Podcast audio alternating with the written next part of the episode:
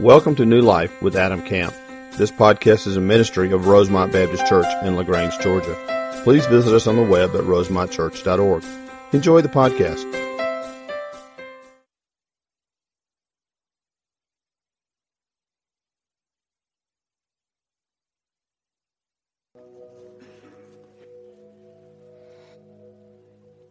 Well, good morning. Turn your Bibles to 1 John chapter 4 as we continue our series on authentic faith.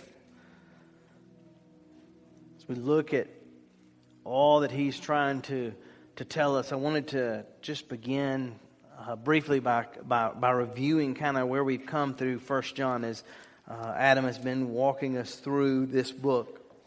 In chapter 1, we read, God is light, and in him is no darkness at all. If we say we have fellowship with him, yet walk in darkness, we lie and do not practice the truth. In other words, we're supposed to live like he's actually changed our life. If we're going to have authentic faith, then there's not going to be darkness still in our life. We're not going to be still continuing down paths of darkness, that, that we're going to be pursuing him. In chapter 2, we read, And by this we know we've come to know him if we keep his commands. If we're going to have authentic faith, then, then we're going to be keeping all the commands of this book. We're going to be searching this out and, and living like he's already changed our life, like following the book and following his instruction, acknowledging that what he has for us is best. In chapter 3, we read, By this we know love, that he laid down his life for us and we ought to lay down our lives for our brothers. In other words, His love should so overwhelm us that it overflows into everyone's life that we come into contact with. The basis of how we respond to other people will be measured by the fact of the amount of love that we've received from Him. Look with me at verse 24 of chapter 3. Whoever keeps His commandments abides in God, and God in Him. And by this we know that he abides in us, by the Spirit whom he has given us. This is the way that we know that God abides in us and that we abide in God, by the Spirit which he has given us. The reality is, is that, that we have the Spirit of God, and that, test, that, that leads us into testing the spirits, which is what our passage is this morning. Continuing on in chapter 4, beginning in verse 1, our passage is 1 through 6. Beloved, do not believe every spirit, but test the spirits to see whether they are from God. For many false prophets have gone out into the world. By this you know the Spirit of God. Every spirit that confesses that Jesus Christ has come in the flesh is from God. And every spirit that does not confess Jesus is not from God. This is the spirit of the Antichrist, which you heard was coming and is now in the world already. Little children, you are from God and you have overcome them. For he who is in you is greater than he who is in the world. They are from the world, therefore they speak from the world, and the world listens to them. We are from God. Whoever knows God listens to us. Whoever is not from God does not listen to us. By this we know the spirit of truth and the spirit of error. If we're going to walk through this passage, the first thing that we see in this passage is a command for us to test, a command for us to test the spirits. Verse 1 says, Do not believe every spirit, but test the spirits to see whether they are from God. John's warning the church here for us to be careful, for us not to be naive and believe anything that's spoken in front of us. Throughout Scripture, we're told over and over that we need to be careful, that we need to, to be aware 1 Thessalonians 5 says, Do not despise prophecies, but test everything. Hold fast to what is good, abstain from what is evil. Ephesians 4 says, So that we may no longer be like children, tossed to and fro by the waves and carried about by every wind of doctrine, by human cunning and craftiness and deceitful schemes. Ephesians 5 tells us, Look carefully how you walk, not as unwise, but as wise we're commanded to test the spirits. We're, we're told to see what's real and what's false. Back in the 1800s, the California gold rush happened, and, and everybody rushed out there because people were finding gold. And they wanted a part of that. And during that time, a statement was coined not everything that glitters is gold. The reason that statement came about was there's people who were looking for gold and they found rocks that had color on them and they assumed that they had found gold. It looked like gold, it felt like gold, it was where the other people found gold, so they made the assumption that it was gold. But in fact, it wasn't. You know, I have kids, and, and so assumptions are a big deal in our house. Right now, if I told my kids if they would be really still in church that there would be a circus in the parking lot, they would believe me. They would sit like statues because they would believe there's an elephant out there. You know, when we go to the store, they find a toy and, and they look at it and they believe everything they see on the package. I don't know if, if uh, maybe I'm the only one here, but they, they, they, got a little rocket and it had a picture of a moon. And he's, Dad, this thing will all, go all the way to the moon. If you'll just buy this for me, it can go to the moon. Son, that's $1.99. It's not going to go to the roof. It's not going to make it. Yes, it is. It's got the picture. I'm telling you, it's going to go. You know, we, we hear things and we see things, and we, we, we've got to be able to discern whether they're real or whether they're not. And, and, and what we see here is a command for us to test whether things are real or whether they're not. My mind goes back to Genesis chapter 1. Adam and Eve in the garden, hanging out with God. All is well in the world, nothing's wrong, no sin, no problems. And a serpent comes along and begins to talk about God, begins to quote God, begins to say what God said, and even begins to say what God must have really meant. And it all sounded good. It all sounded of God, but we all know that that was not a spirit of truth, was it? If only Adam and Eve would have recognized the difference in what they were hearing, and then they would have made the mistake that they made. This passage, we see that we're to test every spirit, but we also see the reason that we've got to test. The reason is because there's falsehood out there. We're surrounded by falsehood. In our country today, we hear things over and over and over that aren't true. In verse 2, for many false prophets have gone out into the world. By this you know the Spirit of God. Every spirit that confesses that Jesus Christ has come in the flesh is from God. And every spirit that does not confess Jesus is not from God. This is the spirit of the Antichrist, which you've heard is coming and is now in the world already. The reason that we have to test the spirits is because there are false prophets. There are those who are saying things that are false. They may sound Christian, they may look Christian, but that does not mean that they are of the Lord, and we've got to be careful. Truth mixed with error is far more destructive than straightforward contradiction to the truth. If it was completely opposed to God, then we would recognize it immediately. But Satan disguises himself as an angel of light, and his servants disguise themselves as servants of righteousness. Those who trust everything they read, even if it's from a Christian bookstore, or everything they hear, are opening themselves up for doctrinal deception. And we've got to know what the book says and what the word says. Jesus warned us that there's going to be false prophets. There are going to be those who say things that are not true. Matthew 7 says, Beware of false prophets who come to you in sheep's clothing, but inwardly are ravenous wolves. You'll recognize them by their fruits. Are grapes gathered from thorn bushes or figs from thistles? Every healthy tree bears good fruit, but the diseased tree bears bad fruit. We read in Mark chapter 13 if anyone says, Look, here's the Christ, or Look, there he is, don't believe it.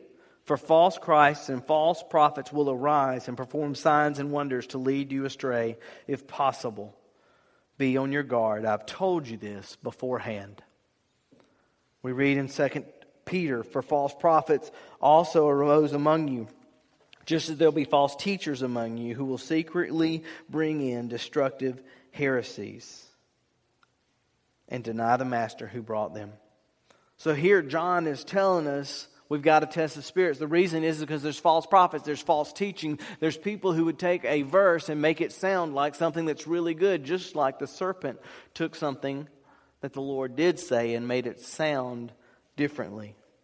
John tells us two different things, and the, the same thing in two different ways. Positively, he says, Every person who confesses that Jesus Christ has come in the flesh is of God. Negatively, he says, Every spirit that does not confess Jesus is not from God. If it was only that easy, do you believe in Jesus? Yes, okay, I'll listen to you. Do you believe in Jesus? No. Then I won't listen to you. That would be very simple for us if that was the only decision that we have to make. But unfortunately, there are plenty of people who say they believe in Jesus but don't believe in the gospel, the Jesus of the Bible, the, the whole story. And as I look at verse 2, when I was studying, what I kept coming back to is the statement that says, confesses Jesus Christ has come in the flesh. Why did he put that Jesus came in the flesh. Why was that important enough to make it into this passage? Because it addresses the gospel. Because it brings to the fact that Jesus was God, that Jesus came in the flesh, that Jesus was the Lord. And he came to bear our sins. You see, those who deny that Jesus was really God or that deny that he came in the flesh deny the gospel, then the truth's not in them.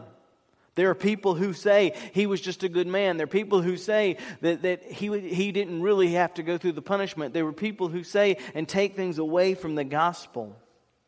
There are Christians, there are churches that gather that look much like us. They have pews, they have worship, they have Bibles, they sing, and yet uh, when the teaching is done, they deny the gospel because it, it has things in it that are very difficult for us to put into life. There's a church that started at, just meeting at a school and, and grew to over 10,000 people. And, and the things that, that we're saying all sounded really good. It was kind of like the serpent, it sounded good at the time. And then years later to find out that the pastor didn't believe that that there would ever be punishment. The pastor didn't believe that there would ever be hell. The pastor didn't believe that all ways didn't go to heaven. The pastor didn't believe as long as you were happy that God would be happy with you. That's not true. That's false. And it doesn't line up with Scripture. And we've got to be really careful to test what we hear and to understand what we believe and whom we listen to, whether they're taking God's word and mean it. This morning, Adam is preaching at the church where he was baptized, and, and, an awesome opportunity for him to go back and be used of the Lord in the very place where he began his Christian journey. And I just on a side note this morning want to say how blessed we are to have a pastor that believes the entire Word of God from Genesis to Revelation and stands in this pulpit week after week and teaches us the truth. It is a gift. It is something that we don't need as a church to take for granted. And he would he'd be very upset with me, but he shouldn't have given me a microphone. I, I want to tell y'all, I, I, watch our pastor and, and, and the burden of him shepherding this flock. We need to be praying for our pastor and we need to be encouraging our pastor because he is walking with God and he is leading this church. So, with that being said, we still have to list, check what we're, we're, listening to. We still need to, whether it's coming from this pulpit or whether we're hearing it in Sunday school or whether we're hearing it at the coffee shop or whether we're hearing it at the office or whether it's just sitting around with our family, we have to know what we're hearing and we have to discern whether it's of the Lord or if it's not. We've got to know if it's real, if it lines up with Scripture, and if it's truth. We've seen the command to test and we've seen the reason to test. Now let's look at how we test. Very practically, how do we do this? I mean, we're sitting and saying we've got to be careful even when we hear people opening God's Word. That's kind of scary. What do we do with that? You know, all of this talk about testing and all of this studying the scripture this week, um, the, the kids had the CRCT last week, and, and, and that was a pretty intensive thing. We're, we're new to Georgia. This was our first time with the CRCT, but our kids came home from school with notes from their parents that said, we don't even have homework. We got to go to bed. I was like, okay, we'll go on to bed. Just go do that. this is going to be good. No, we've got to have a good breakfast. Wait a minute, your mom doesn't cook breakfast. What are we going to do about that? I mean, there, there, was all these, all of this stress going on, and my kid came home and he said, I may not make it to the fourth grade. I may have to go to summer school. What if I don't get to go to Rock Ridge? It's going to be okay, son. It's going to be okay don't stress out. But, but you know, the school had an, had an assembly. They canceled classes, and all the kids came into the auditorium much like this. And, and the principal had a song that he made up about how to go to sleep at night and how to eat good food and how to make sure you circle the right bubble and, and get the right answer and rule out the wrong answers. And, and it was real interesting to me all that went in so that they would pass the CRCT. But in, in essence, that's what John is telling us here. As followers of Christ, we need to make sure that we rule out the wrong answers, that we discern what is not true and we pick what is right. And as believers, we've got to be able to do that. And the first way for us to pass this test is for us to know the gospel. The first way for us to be able to discern what is right and what is error is for us to understand and know the gospel. That's not just to say that Jesus loves me and he wants me to be in heaven. That is true. But there's so much more to the gospel than that one small part. We've got to know the entirety of the gospel and everything that's taught in Scripture from Genesis to Revelation that builds on itself and is redemptive to show God's glory and to bring us to Himself. Verse 2 of chapter 4 says, By this you know the Spirit of God. Every spirit that confesses that Jesus Christ has come in the flesh is from God. See, John goes back to in the flesh here, the fact that Jesus was God and came to earth in the flesh reveals a lot to us about his love, but it also reveals the truth of his wrath and his punishment. For the wages of sin was death, and somebody had to pay that price. And the, the truth is, is that he came to pay that price. And so this morning I want to walk through a whole bunch of statements that, that kind of outline the gospel for us because if the gospel just means that I get to go to heaven, then I, we're missing it. Yes, I get to go to heaven, but that's only one part of the puzzle that helps me understand what God's doing and how He wants to work in situations. For all have sinned, every one of us have sinned and fall short of the glory of God. I don't, I don't sit and, and, and think about that as much as I should. I'm real quick to go on and say God died on the cross for my sins and they're all gone. Sin separates us from a holy God. We think of Adam hiding behind the bushes, and God says, Adam, where are you? Why are you hiding? Who told you that you were naked? Because sin had separated him from God, and all of a sudden that sin had, had put him in a place to where he wasn't enjoying fellowship with God. The wages of sin is death, and that is what we all deserved. But God so loved the world that he sent his only Son, that whoever believes in him shall not perish, but have everlasting life. The truth of that verse should rattle us to the core. God came to earth in the flesh and he lived this sinless life and he faced Calvary and he knew what was going to happen there, but he went there anyway because he wanted to purchase us from our sin and from our rebellion. And he died on that cross, the ultimate sacrifice. In our place, condemned he stood the rest of this story that he was buried and three days later rose from the grave. He ascended into heaven and sits at the right hand of the Father is amazing. And it's a truth that one day we're going to be in heaven with him. The truth that the only way to, G- to God is through Jesus Christ. And we're promised that if we confess and believe that we will be saved. But salvation was not just a get out of jail free card. Salvation was not something that was just handed. Yes, it was free to us. We didn't pay for it. But the price of salvation was dear. Look at the cross and look at Christ and all that He did, and we can't say that that was free. He saved us to change us and to use us and to conform us into the likeness of His Son, and He has a plan for us. The gospel says there's therefore now no condemnation for those who are in Christ Jesus. Those of us sitting in this room and we hear about the gospel and we know that we've sinned, there's no condemnation for us because Christ took that on the cross. But all of this adds up the whole of the gospel and how we live and interact with those around us. How does the gospel hand, help us when, when we're trying to follow the commands of Scripture, how, when we're trying to love each other, when we're trying to reach others for Christ or serve others or die to self. We can't do any of those things if we don't understand the fullness of the gospel and all that He has for us. Years ago, a friend of mine, we had several mutual friends, and one of my friends made a, a, a horrible decision and sinned, and, and in his rebellion, quit going to church and quit talking to anybody who knew the Lord and, and, and traveled off in, in rebellion. It was very heartbreaking for, for us to sit and watch him make horrible decisions in his life. And we prayed for him and we tried to encourage him, but he persisted. And literally, years later, just a couple of months ago, I got a phone call. And he said, God got hold of me, and I know that everything I've done has been in my pride and my rebellion, and I've confessed that to the Lord and I'm right with God. And I'm taking my family back to church, my kids to church for the very first time, and I'm praying that they will find Christ. This morning, he's in church with his family, trying to lead his family in the ways of the Lord.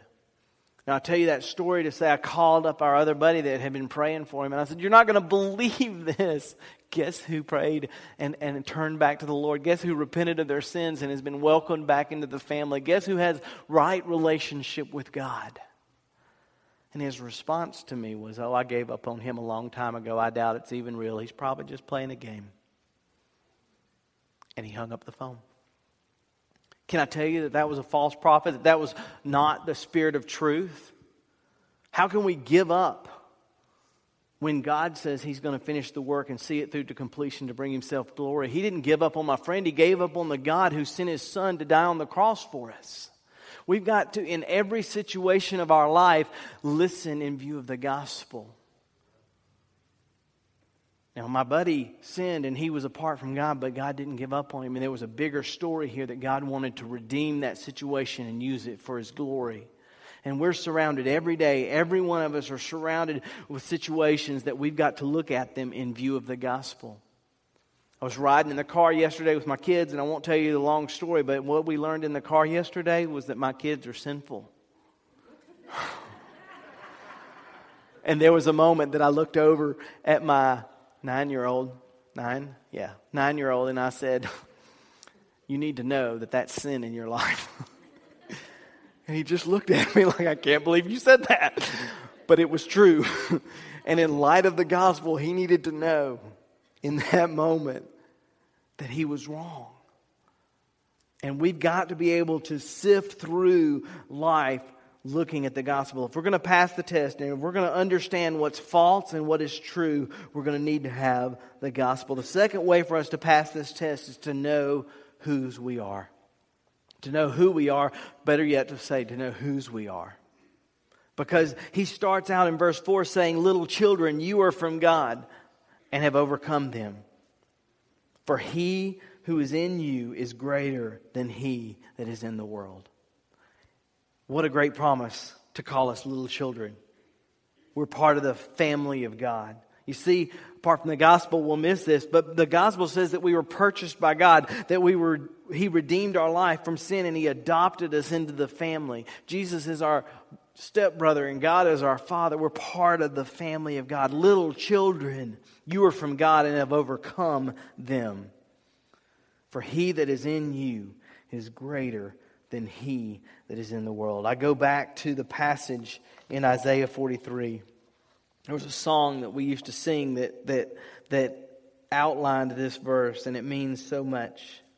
For now, thus says the Lord, the one who created you and the one who formed you. Fear not, for I have redeemed you.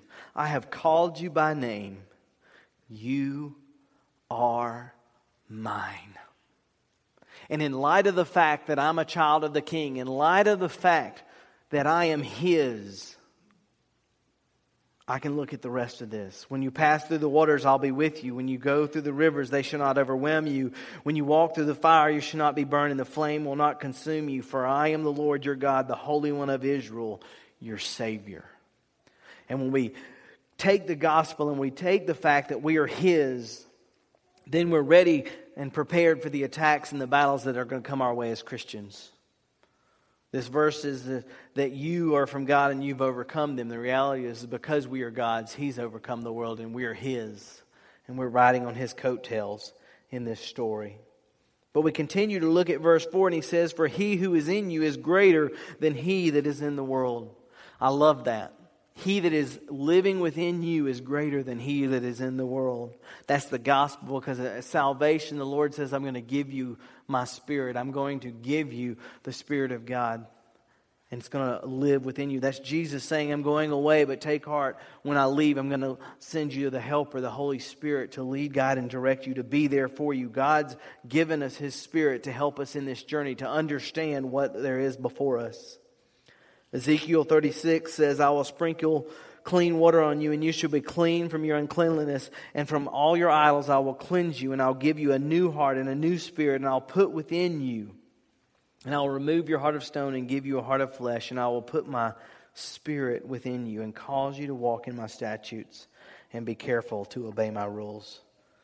What a promise that we have the Spirit of God living within us. Because of the gospel, we have God living in us.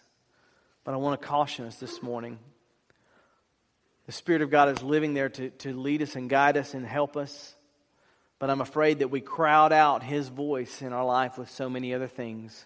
We, get, we, we are drowning out the, the voice of the Spirit of God within us with all of our other pursuits, and we've got to pause long enough to hear what He wants for us. Little children, greater is He that is in you than He that is in the world. I'm reminded of the story of David and Goliath. Goliath stands there big and strong and invincible. Nobody can touch him. There's no way that this can happen. And, and, and everyone knows what to do. Who's going to go out and fight him? Everyone's afraid. David's older brothers are afraid. And dad sends him with some snacks and says, Go check on the boys and find out how things are going with the battle. And David shows up and he hears Goliath mocking the people of God. He says, who is this man that would defy the armies of the living God? I don't understand. Our God is so big. Why are we standing here? And they took him aside and they said, Oh, little David, you don't understand. Oh, you just bigger than this. You just, you just need to go back. Don't, this is bigger than us. You just you don't get it. Again, that voice of reason that might not be the voice of God. Made perfect sense that David couldn't do anything that day. But David said, The Lord deliver me from the lion, and he'll deliver me from this giant. Put me in. And he marches out there. Goliath's offended that he even shows up. And David gave this speech to the giant I come in the name of the Lord, and he will win this battle. And everyone know that he's the God of Israel. He's going to win it. He didn't walk out and say, I've got this. He didn't walk out there and say, I'm big enough to do this. He walked out there and said,